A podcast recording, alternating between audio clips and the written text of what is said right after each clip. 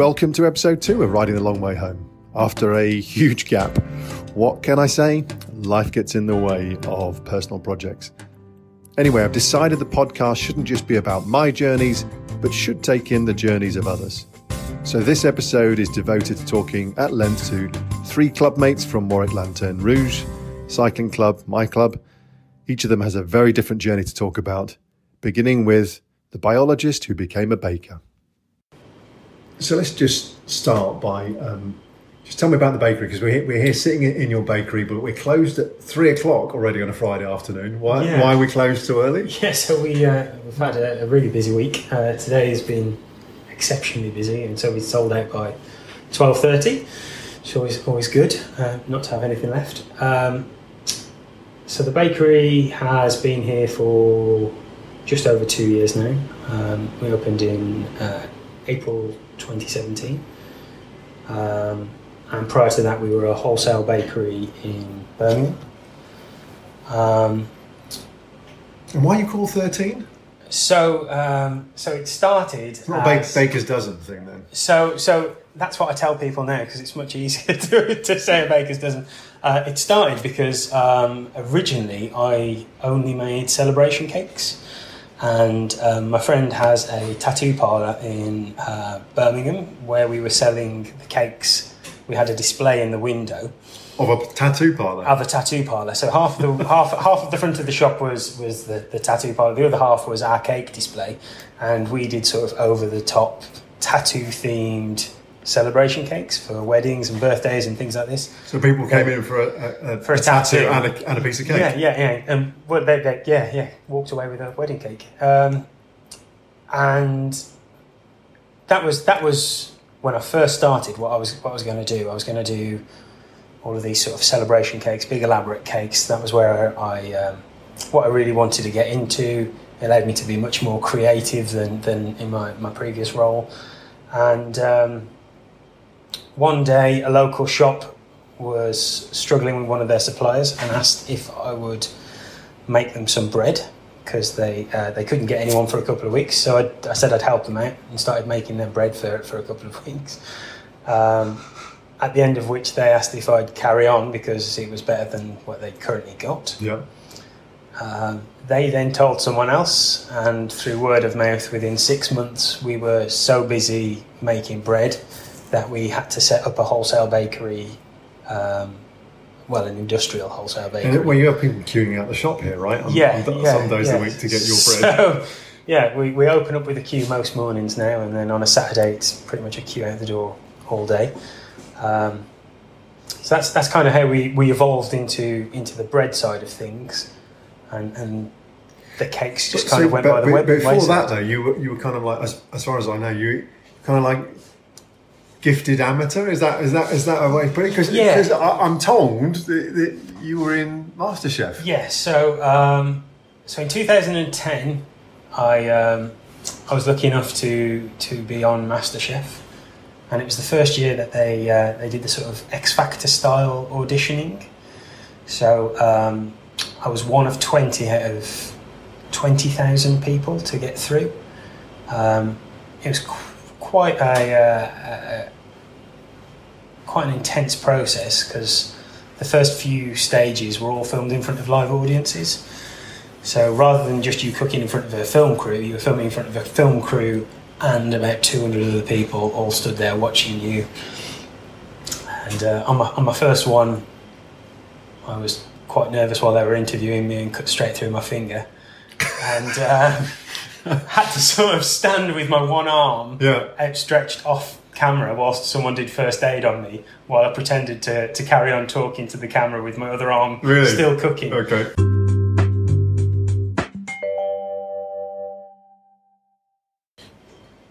So at this stage, bake, baking is or, or cooking as a whole is just just a hobby. What, what was your day job? Uh, so I um, I was working as a materials analyst for um, Jaguar Land Rover in Birmingham and Ford in Kocaeli in Turkey.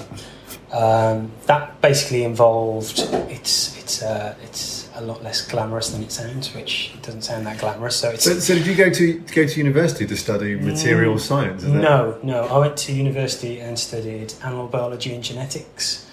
Uh, Wait, so you went from biology and genetics to material science? Well, I went, I went from biology and genetics to fine art, then from fine art to uh, media and motion image, Yeah. and then from that to um, Material materials- science. Material science. But, but material science in Turkey. Yeah, yeah, yeah. So we were um, at the, the Ford plant in, in Kocaeli, and it's sort of its own enclosed city. You you fly in to the Ford compound and you fly out from the Ford compound. This is, in, this is in eastern Turkey, is it? Yeah, yeah. So well away from Istanbul and the, Yeah, and you're- kind of you're- westernised part. of you're away from everything. Yeah. Um, the whole thing's kind of surrounded by a shanty town that is made up for the workers, and they all sort of everyone who all of the, uh, sort of day to day staff all live in this sort of encampment outside, whereas everyone else, like myself, stayed in conditioned buildings on the inside of the compound. Right. And it was it was quite a stark difference between the two. Um, and that, that was one of the main reasons for me coming back. So you gave that up to come back to JLR. Yeah, so I came back and I was working at JLR um, at Spitfire, um, doing the same job, and it, it, it's basically making sure that the components uh, for cars are suitable, that the tensile strength of, of, of nuts and bolts are going to hold the car together, and it's not going to drop In the your, in, your spare, in your spare time, decided that you wanted to get into cooking. Have you always been into cooking? Yeah, so I've, I've always I've always been into food. Um, Mum and Dad used to have um, a little cafe bistro when I was a kid, so I kind of grew up um, in in a kitchen. you have to learn how to cook in the Yeah, the yeah, kitchen, doing doing bits and bobs, and then when I was sixteen, I uh, I, I wanted to go to catering college, and um, I, I went I went in for my interview, and the the the the, the lecturer doing the interviews for the course basically said, if you're coming because you want to be a celebrity chef, hmm. then you may as well not bother because it's virtually impossible. And at the time, I was obsessed that I was going to be the next Jamie Oliver. So I, Okay. I, I decided that that wasn't for me then. And so I, um, I went off and did my A levels and went off to university instead. Gave up on that idea. Gave up on gave up on thinking that I'd ever work in food, but Yeah. carried on cooking as so you, a, so as you go you go to university and you do biology Yeah. of, of a sort, and you end up somehow in Turkey doing material science Yeah. via a circuitous route. Then you Yeah. leave there, go to JLR. Yeah, and then, Then um, they wanted me to. You go do- on to MasterChef. Did you did you win MasterChef? No, no, no. So I, uh, I How was. far did you get? I was number fifteen out of twenty of us uh, for the finals. Yeah, you started as, as Twenty thousand. 20,000, 20,000. okay. So yeah, so it was, it it yeah, it's pretty good. Um, but I, uh, Did we would we have seen you on the TV at that stage? yeah, yeah, I was on, I was on three or four episodes. I Okay. think they're, they're things that I definitely don't watch. it's Different yeah, you. Yeah, yeah. Well, yeah, I look about twenty years younger as well. I'm, I'm quite baby faced, no Right. beard, and So you, so you finished, scrawny. you finished MasterChef. You were still, but, but you'd given up your job. So I'd given up my job. to do that. So, so you um, finished it, and then and then came off? MasterChef, uh, and um, a friend of mine was the uh, at the time PA to Jamie Oliver, and they basically said, "How about we get you a job within the the Jamie Restaurant Group?" yeah, So I became the now defunct Jamie the name. Restaurant. Yeah, yeah. you lasted longer than he has. yeah. I I I, uh, I came out, so that's fine. It wasn't my fault. Yeah. Um, so I became a um, development chef for the Jamie Group. Yeah. um, and I was working on setting up. They wanted to have an in-house bakery producing all their own breads and cakes at each restaurant. Uh, so I was going around setting up these, these these bakery sections, doing different pieces with people, showing them how to set the systems up, and um, met my met my wife. Was due to head off to London to uh, to take over. At that point, I was going to take over one of the restaurants um, met my wife and decided to stay in Birmingham. Yeah. And, And that's when you started selling cakes out of Yeah, tattoo yeah. parlour. yeah, within within about within about six weeks of meeting we'd uh, we'd set up this um, set up this cake bakery which was hilarious. Like the, the, the time framing for it was, was not the best. But uh, yeah, and, and uh, it takes a lot of guts to back yourself to think to think I'll give up a uh, I a, think a career in material science to I can make a go of this this baking thing. people people often think that I must have been quite brave, and I, th- I think now in hindsight it was more stupidity than bravery. I, I have uh, the same. I have the same same thing. Yeah. my, I'm currently involved in my sixth startup in my career, and Yeah. people say, "Well, it's really brave." you." No, Not really, because at the time it just feels like this is the only option Yeah. because there's, there's not another thing, and I'm definitely unemployable in a corporate environment. Yeah, well, I, I didn't want to go back to an office job. I thought if I'd have gone back into an office, I probably would have. Uh, I, I would have ended up on the dole. So I we- just couldn't have done it. So we fast forward to here you are in, in Warwick with your own Yeah. your own bakery, which is um, which is incredibly successful, and and uh, Yeah, it's getting loads of Lantern Rouge members are, Yeah. are frequent, frequent, frequent, frequent visitors here. Yeah, so let's in talk business. let's talk a little bit about about your cycling because the whole reason that you joined joined Lanterne Rouge originally was to, was to find people to ride a bike with, right? Yeah, yeah. So, um, so one of my friends, who's one of the regulars, um, convinced me to get a bike. Basically, pushed pushed me to start riding. It was like you, you live too close not to ride a bike to work, and um, for my sins, decided that because at the time I was working sort of 12, 14 hour days, that the best option would be to get an e-bike, so that I didn't have to ride home. e-bike? Yeah, yeah. Oh, okay. So that I could I could have a We should end, we should end the interview here. Then you you've got very little to do with cycling. Yeah, yeah, it's terrible. Um, and then, but within about, because I, th- I, I, I assumed that I'd need the assistance on the way home. Yeah. That I'd, I'd be too tired. How far away do you live? Three and a half miles. yeah, Okay. it's good. It's good. but um, I, uh, I found I found that within about two weeks that I was riding the e-bike with the power turned off, Yeah. um, which then had its own problems because the bike itself's 28 kilo. Yeah. So it was resistance it- training. Yeah, yeah. So it was it was So doing me more harm than good. So Riding. like riding a Boris bike all Yeah. the way to work and then couple it away. yeah, it was a, it was a beast. So you get yourself a road bike. So I got myself a road bike instead, and um, everyone had gone on about Lantern Rouge, and I'd seen them a few times.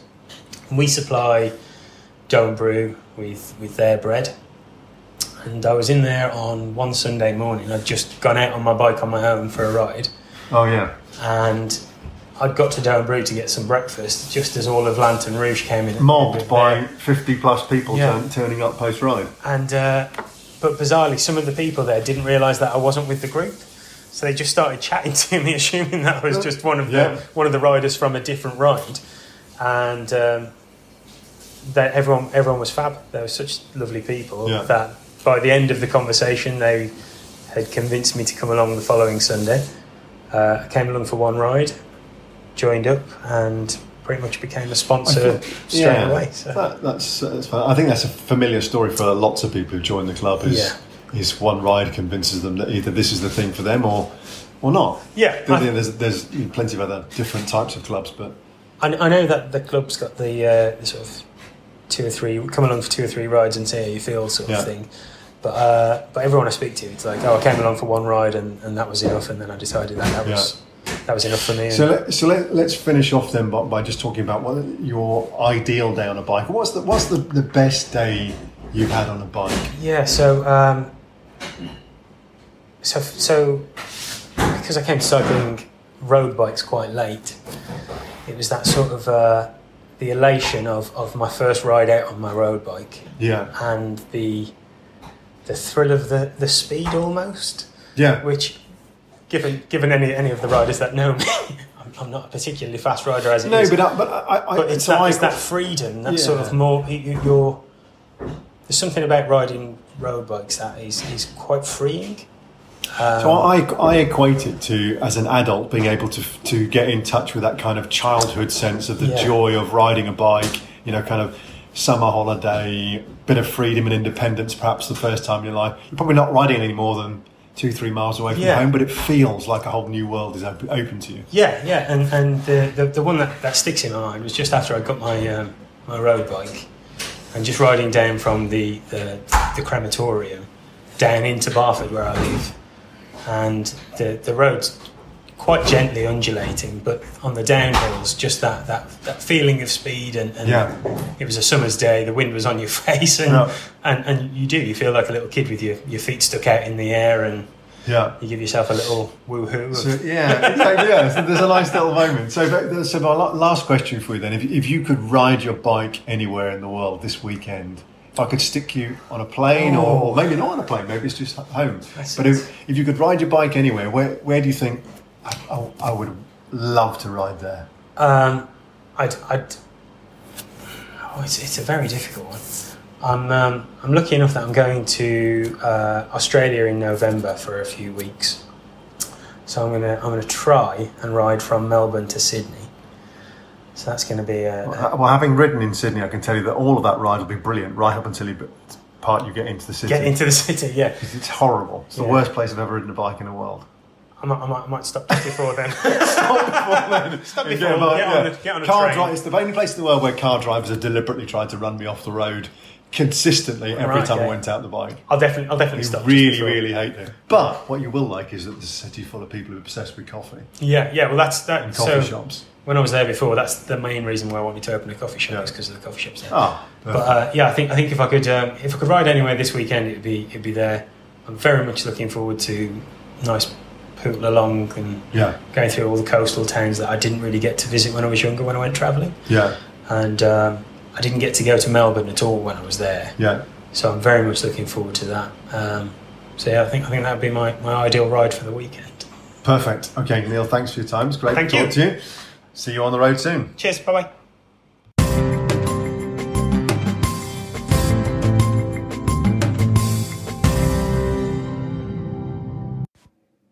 Okay, so so my next guest is going to be Rob Tottle. So Rob has just come back from the World Championships, the Gran Fondo World Championships in Poland. Yep. Second time of representing Great Britain. Yes, it is. And, and how did you do there? Um, so this year was a lot better than last year. I was 103rd in my age group. Yeah. Um, so that was a lot better compared to last year, where I was still trying to get over a big injury from Yeah. a crash that I had. Um, so this year was much better, and I felt much more um, achieved uh, in terms of what was the outcome as well. Yeah, you were happy with, with what you what you got to. Yeah, definitely. Um, from my perspective, there was uh, very much a best way to describe it unanswered questions from the previous year. Um, because last year I went there injured and I'd spent seven days racing in the Alps beforehand, so I was not in a good place when I actually turned up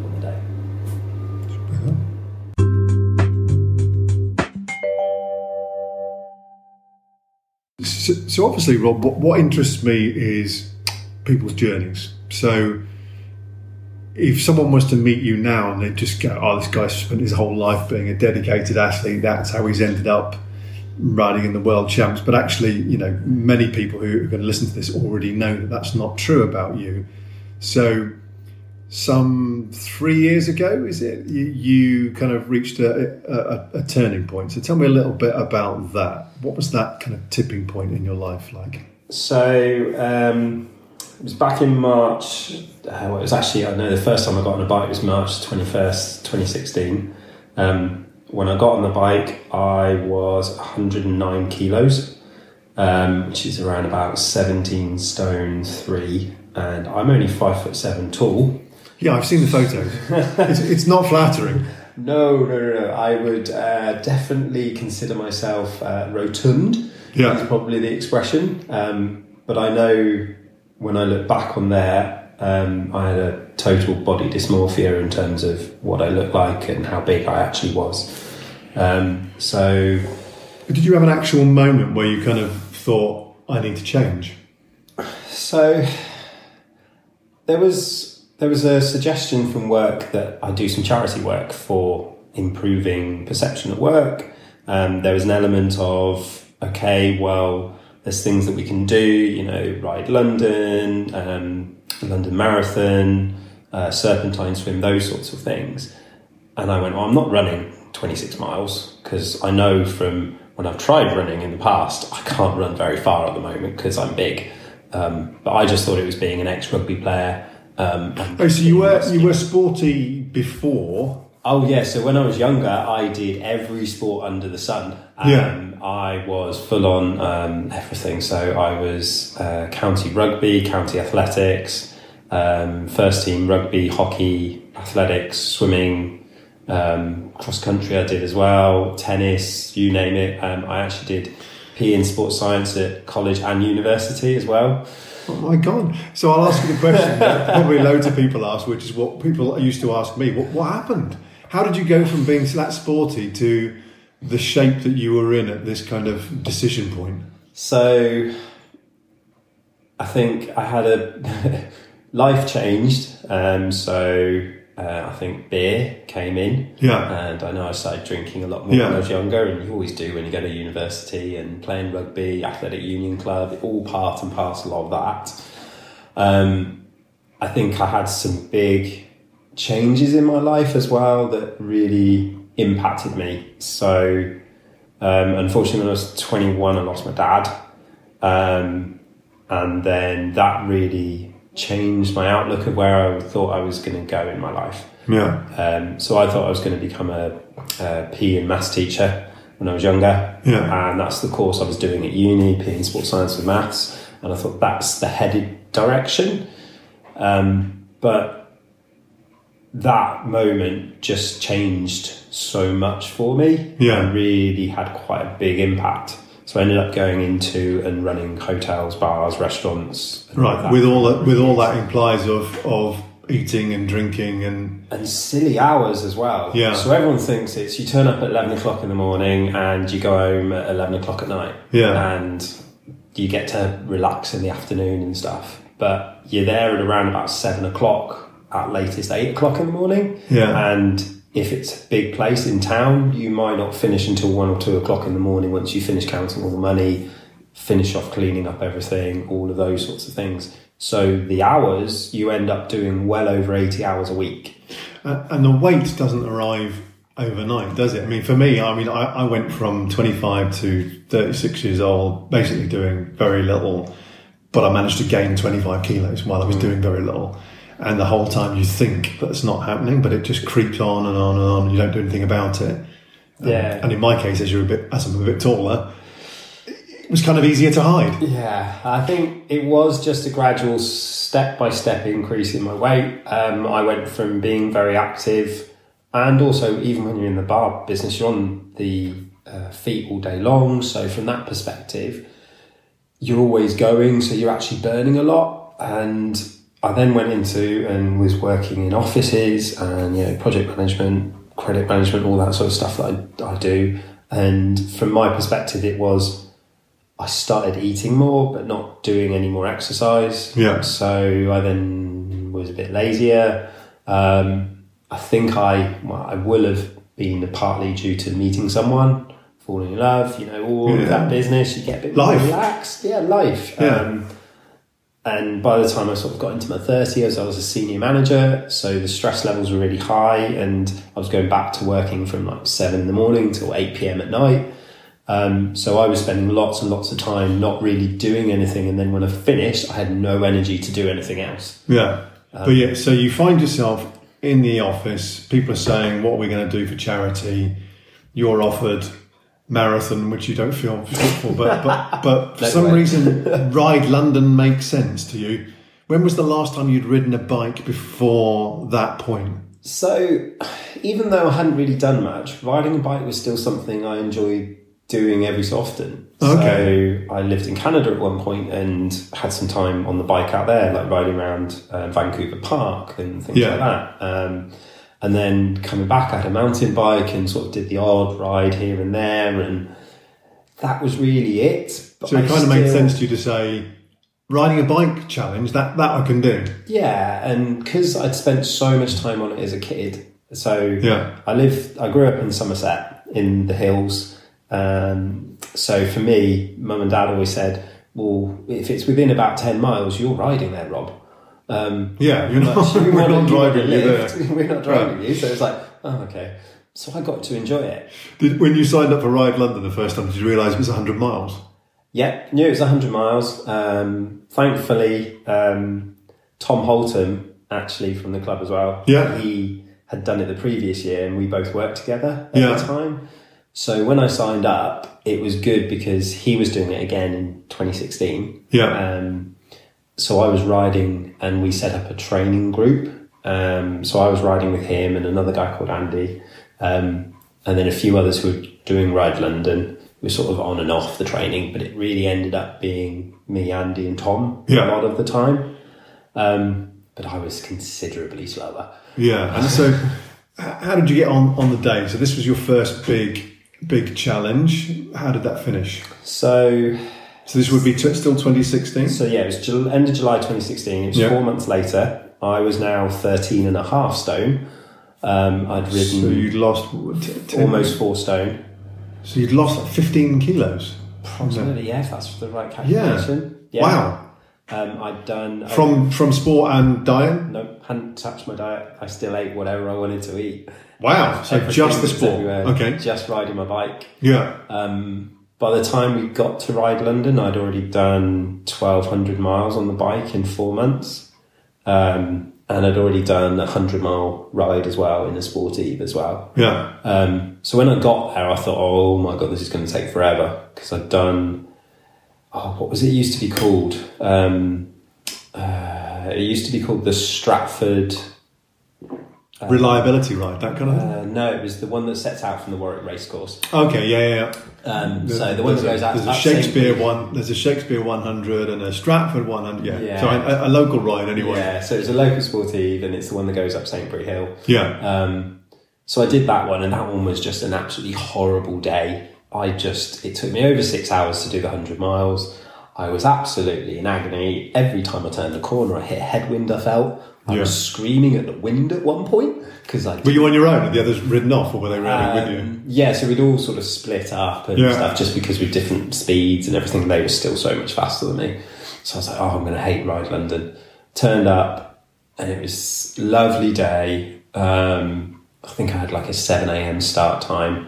I got really lucky because every crash that happened, I either turned up not long after it had happened and there was someone there helping them, so we got to go through, or it was happening behind us. Yeah. And that was a day where it was such a bad amount of crashes that the um, the ride London actually got in way, in the way of the pro race. Right. So they had to actually get everyone off the road and let the pro race through. Yeah. they even paused the pro race on, on that day as well. Yeah. Um, so yeah, so we got round, finished off, got off the bike, checked my numbers, five hours, nine, uh, eight minutes. And I was like, huh? What? I've, ju- huh? I was like, like Big 19.7 miles an hour or something like that. And I was like, how have I just managed to do 100 miles in just over five hours? Whereas Yeah. last week I did it in six hours, 15 or 20 or something. Yeah. I was like, whoa, okay, that's awesome. So that set that that set down a, a marker for you. Yeah, the thing I would say at this point is I'd fallen in love with being on the bike so much that before I'd even done a hundred mile ride, I'd signed up to ride London to Milan.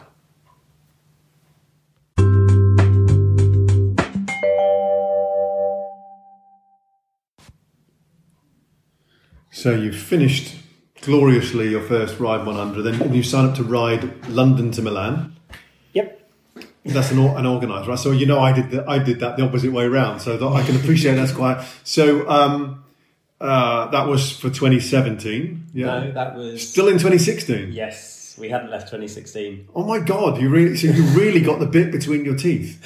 Yes, very So so. you get on the on the ride for for London to Milan. How long did that take you? So it was. Uh, so it started uh, beginning of September. It was two weeks, eleven days cycling, um, one day rest in Paris, two days rest in Geneva, finishing in Milan.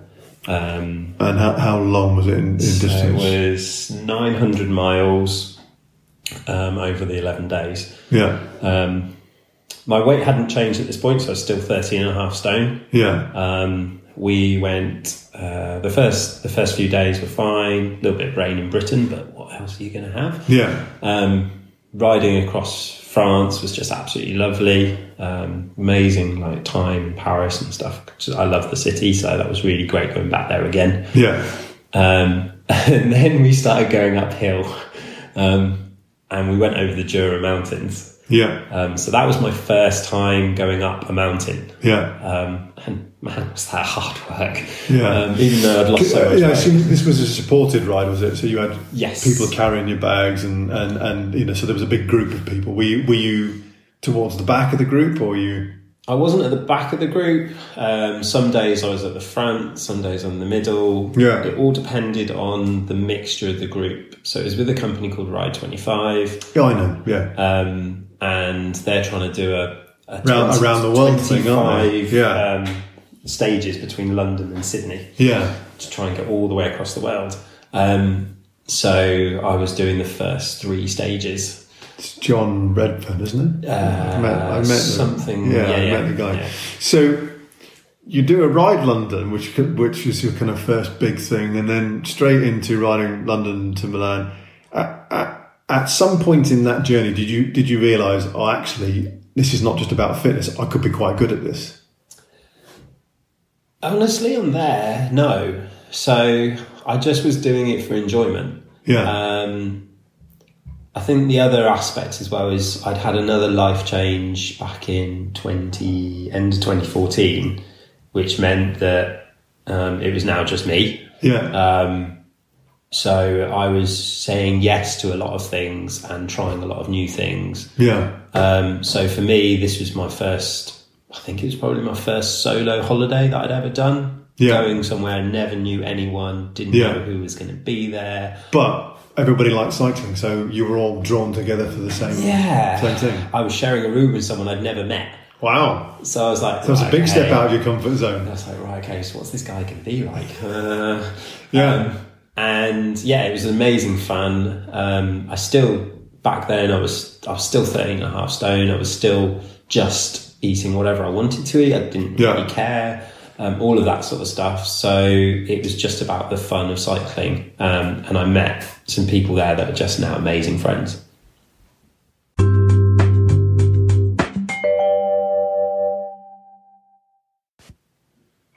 So let's kind of fast forward. So you've done this this monumental trip, and then over the next couple of years, you spend time saying yes to everything and ta starting to take it seriously. Um, so yes and no. I got setbacks in the Yeah. way as well. So two weeks after I got back from Milan, I got hit by a car.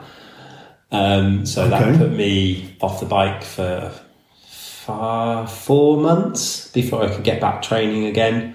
Um, because I had a lower back whiplash, they call it. Yeah, Um, and it meant that I was struggling to stand up and sit down and had all sorts of therapy to deal with that. Um, that's a thing I can understand. yes, you do have the odd back issue, The don't odd you? back issue. Um, and then from there, 2017, I signed up and did a bunch more events. Yeah. Started enjoying it, but then middle of 2017, I started to make changes outside of just riding my bike. Yeah. So I started to change my diet Yeah, and started to train on a turbo as well. Um, so from there, 2017 flew by. Um, unfortunately, I also crashed in 2017. Dumb. But then, Yeah. as everyone knows who's in the club, I crash every year.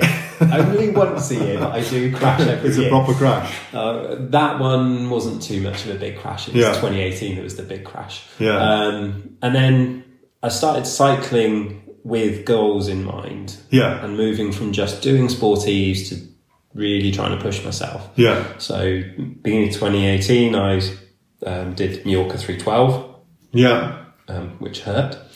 Um, and then from that, I realised I was quite strong and fit, and I'd also really started to lose the weight. So I'd gone from 13 and a half, and now I was hitting 12 stone, 11 and a half, and the weight was starting to really come off. right.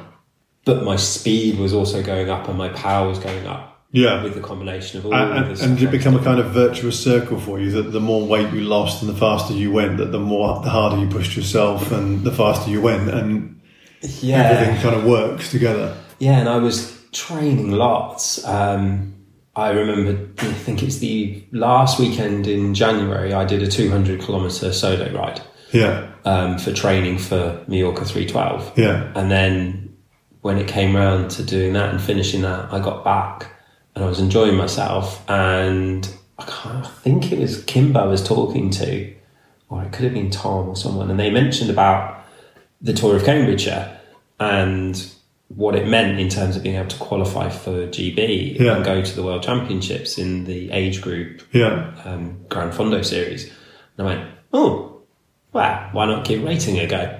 Yeah. You've conquered distance. You can do 200 miles in less than 12 hours. So, yeah, that's cool. Done that. Tick. Yeah. You know, you've done the endurance thing. Yeah. It hurts, but you've done it. Yeah. Um, so, what's next? What can Yeah. you do next? What can you challenge yourself for? Yeah. And I remember turning up in the first bash and going, ah, because I got kicked out the back in five miles, six miles, Oh, it lasted longer than I did on my first one.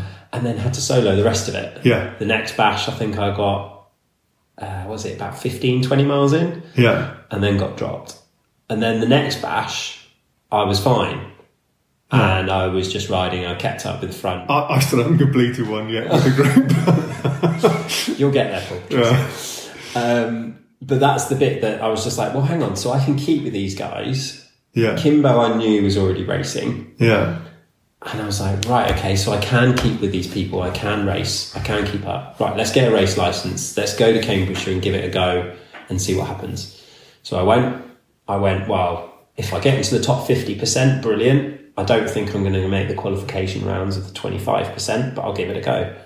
Race there in 2018, qualified. Woohoo! I'm off to the Yeah. World Championships in Poland Yeah.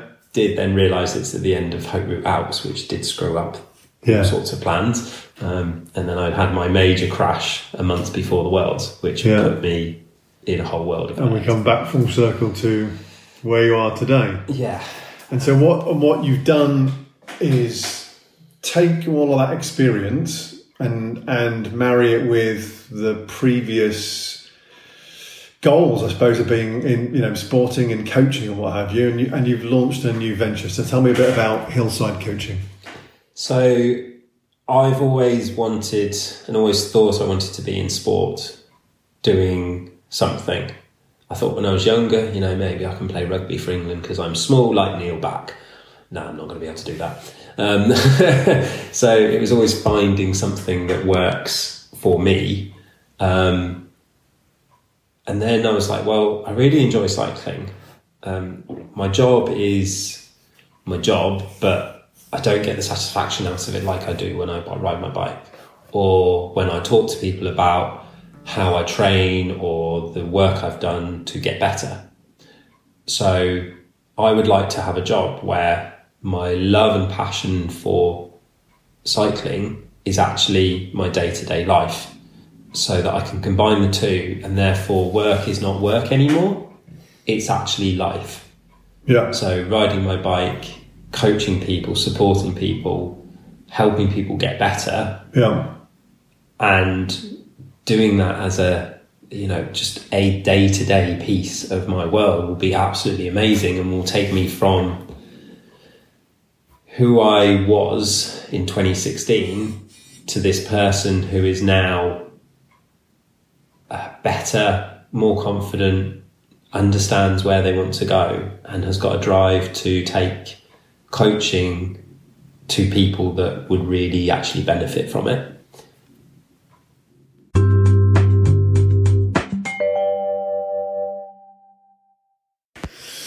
So we'll, well, no doubt we'll come back later in the podcast series and talk to you about how the coaching is going and how it's working out for for, for people. So I'm gonna, my last question for you then, um, uh, which I'm, I ask everybody. So describe your perfect day on a bike. Oh, now this is where You can that can either be a day to come or a day that you've had where you think that was the day I, I absolutely loved being on a bike. I think it's for me. However much I've enjoyed everything I've done so far, I think there's always a section of me that wants to enjoy the future Yeah, and enjoy the moment I'm in now. Yeah. So it's great to look back on and say that was amazing. I love that. yeah, Or wow, was that stunning? yeah. But for me, there's always a The next ride. chance. There's always a next ride. There's always a chance to experience something new. Yeah, there's always a chance to see a different view, even if you're on the same road. Yeah. You could see a very different sunset from one day to the next when you're climbing Edge Hill or Saintbury or the Alps or you know the Pyrenees or the Juras or something like that. There's always something out there that's going to give you a new experience. Yeah. And But if you, if you step out of the door right now and you could be anywhere on a bike, where would you want to be? so for me, probably the French Alps right now, Yeah. because I know what's there and how nice it is. Yeah. But I definitely want to go and explore Norway as well Okay. because the roads look amazing, the Yeah. scenery looks stunning, Yeah.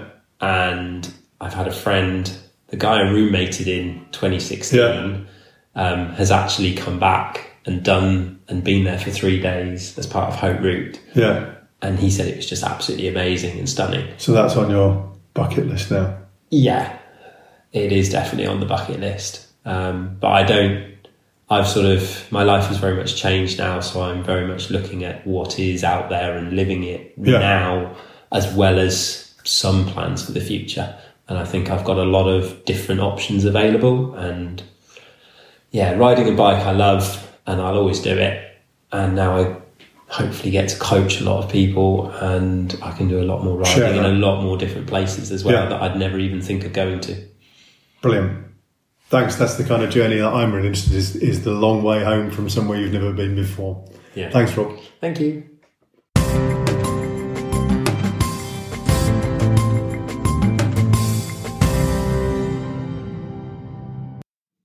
My final guest on this episode is going to be Richard Pointer, one of the founders of Warwick Lanterne Rouge Cycling Club. So Yeah. we're five years in now to Lanterne Rouge. Unofficially five years. Unofficially? Officially three years. Officially yeah. three years with, with British Cycling. So tell me about the, uh, the how you started the club in the first place, because as far as I know, the story is just you and some mates riding a bike. So I can't take all the credit for for the club's uh, starting, but um, mainly it was around uh, a friend called Tucker, um, who always wanted to ride to his mum's house in the other side of the Newcastle called New Hartley. So he wanted to ride there. He came up with the name Team Lanterne Rouge, and he wanted to ride there over two and a half days for his fortieth. Um, we set off from Leamington on a Friday. I think we rode to Derby, uh, stayed overnight, then rode from Derby to York, then stayed overnight, and then rode from York to his mum's house on the Sunday. Yeah. And then we had a then- bank holiday on the Beers, I think, if I And remember then rightly. all come back in a van, did you? Yeah, and And then- ride back. We didn't ride back now, thank God. So were, were you cyclist already, all of you?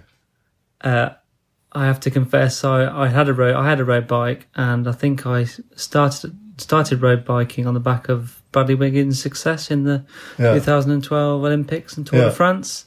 So we had done a bit of riding, and that and a few like Kimbo had started riding as well, done a bit of mountain biking, and he was road biking. So ev- everyone was sort of riding a little bit, and then um, But we, you you were all local Warwick lads then. yeah, Warwick, Leamington, and Kenilworth. Yeah. Yeah. Uh, but, you- but you weren't uh, like cyclist. You weren't a cyclist when you were a kid. It wasn't your sport. Are you were you a rugby player? Is that?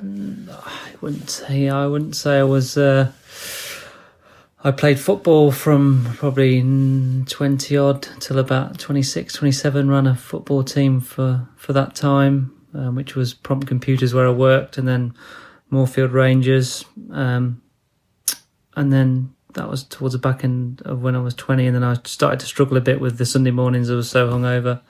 I was, to be honest, I was never a very good footballer. It was right back either yellow card or into the uh, rosette to be honest so and in my well, my school days i played rugby till i was about 14 and 15 and then i think i Yeah. uh, But cycling was the only, is the only sport that's really stuck. well i think i've always had a bike in the garage to be fair like a mountain bike Yeah. um, or I think I had, a, I had one of uh, my cousin's monkeys, or everyone knows him as Monkey. I, I, I think I had one of his old Raleighs, and then I had a Dawes road bike when I was at college, but didn't really didn't really go out and do it as a sport. I just use it as a way of commuting, really. So you, you finished the big long trip. How long was that? That's that like two hundred miles.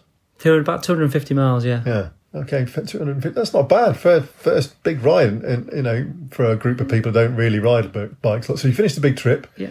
You come back, and have you all got the bug and decide that you're going to carry on, or does it just?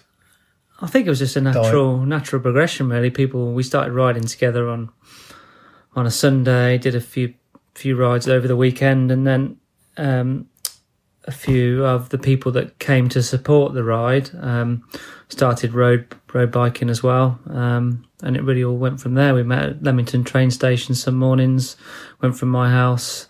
Then when it got a few more people, went from the centre of Warwick, and it sort of snowballed from there. Really.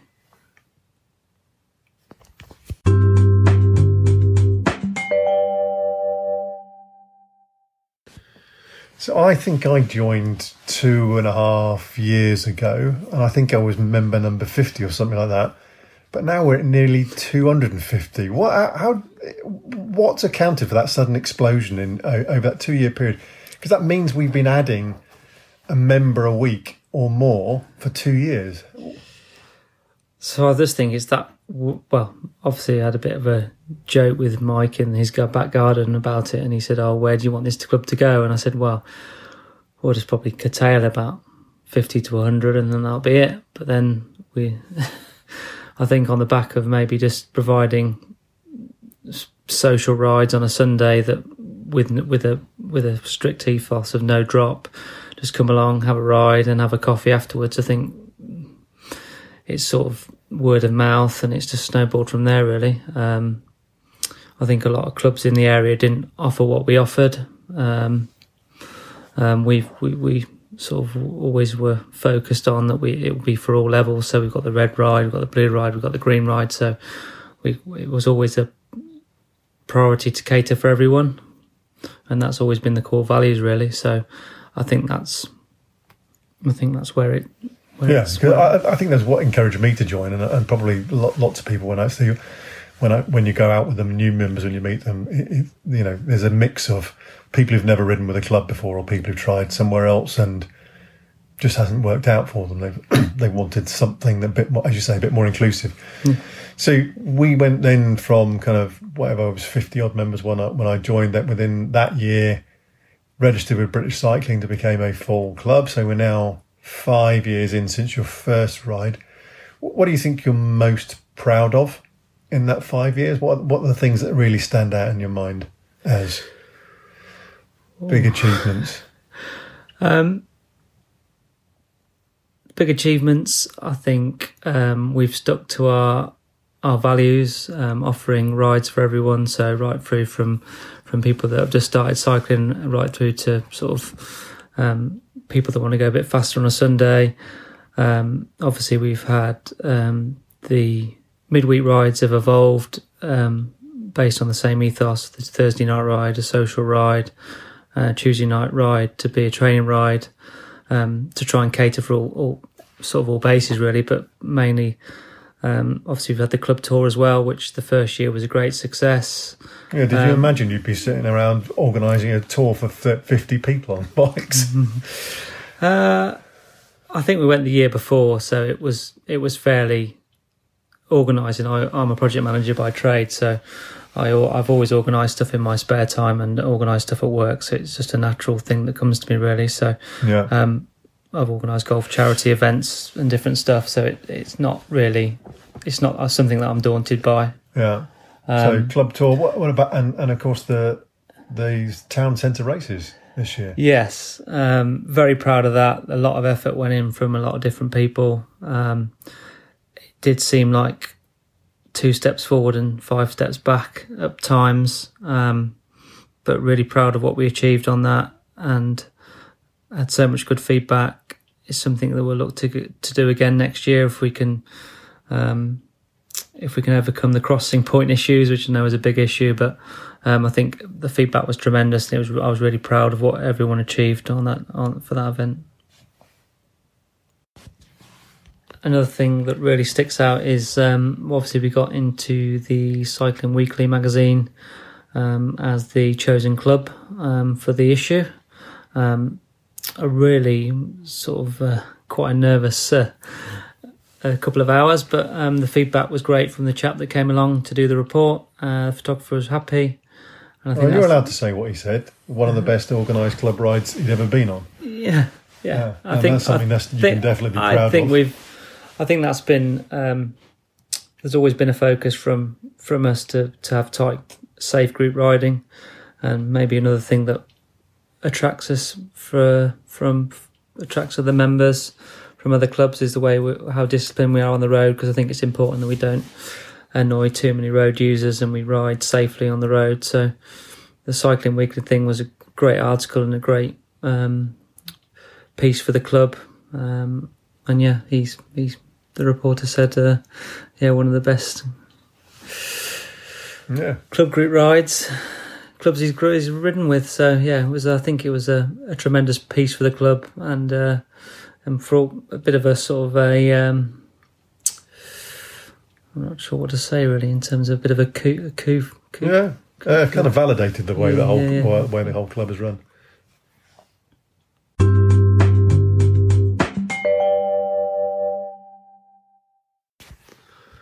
So now I'm going to ask you a couple of final questions. I think I know the answer to one of them, but I want, to hear it from you in your own words. Tell me about your worst day on a bike. Uh, most definitely the coast to coast in. Uh, Somehow I knew you the, thought I knew you would say yeah, that. Uh, I think uh, didn't have the ideal preparation. I'm not trying to make any excuses, but I did have a bad knee, so I was a little undercooked going into it. I'm never great at getting up in the morning or eating first thing in the morning, so I think getting up at three o'clock and trying to shovel porridge down breakfast didn't do very well.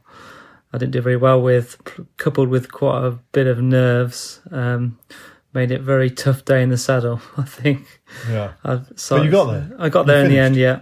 And uh, I was, went through a very mental battle between 40 and 65 miles.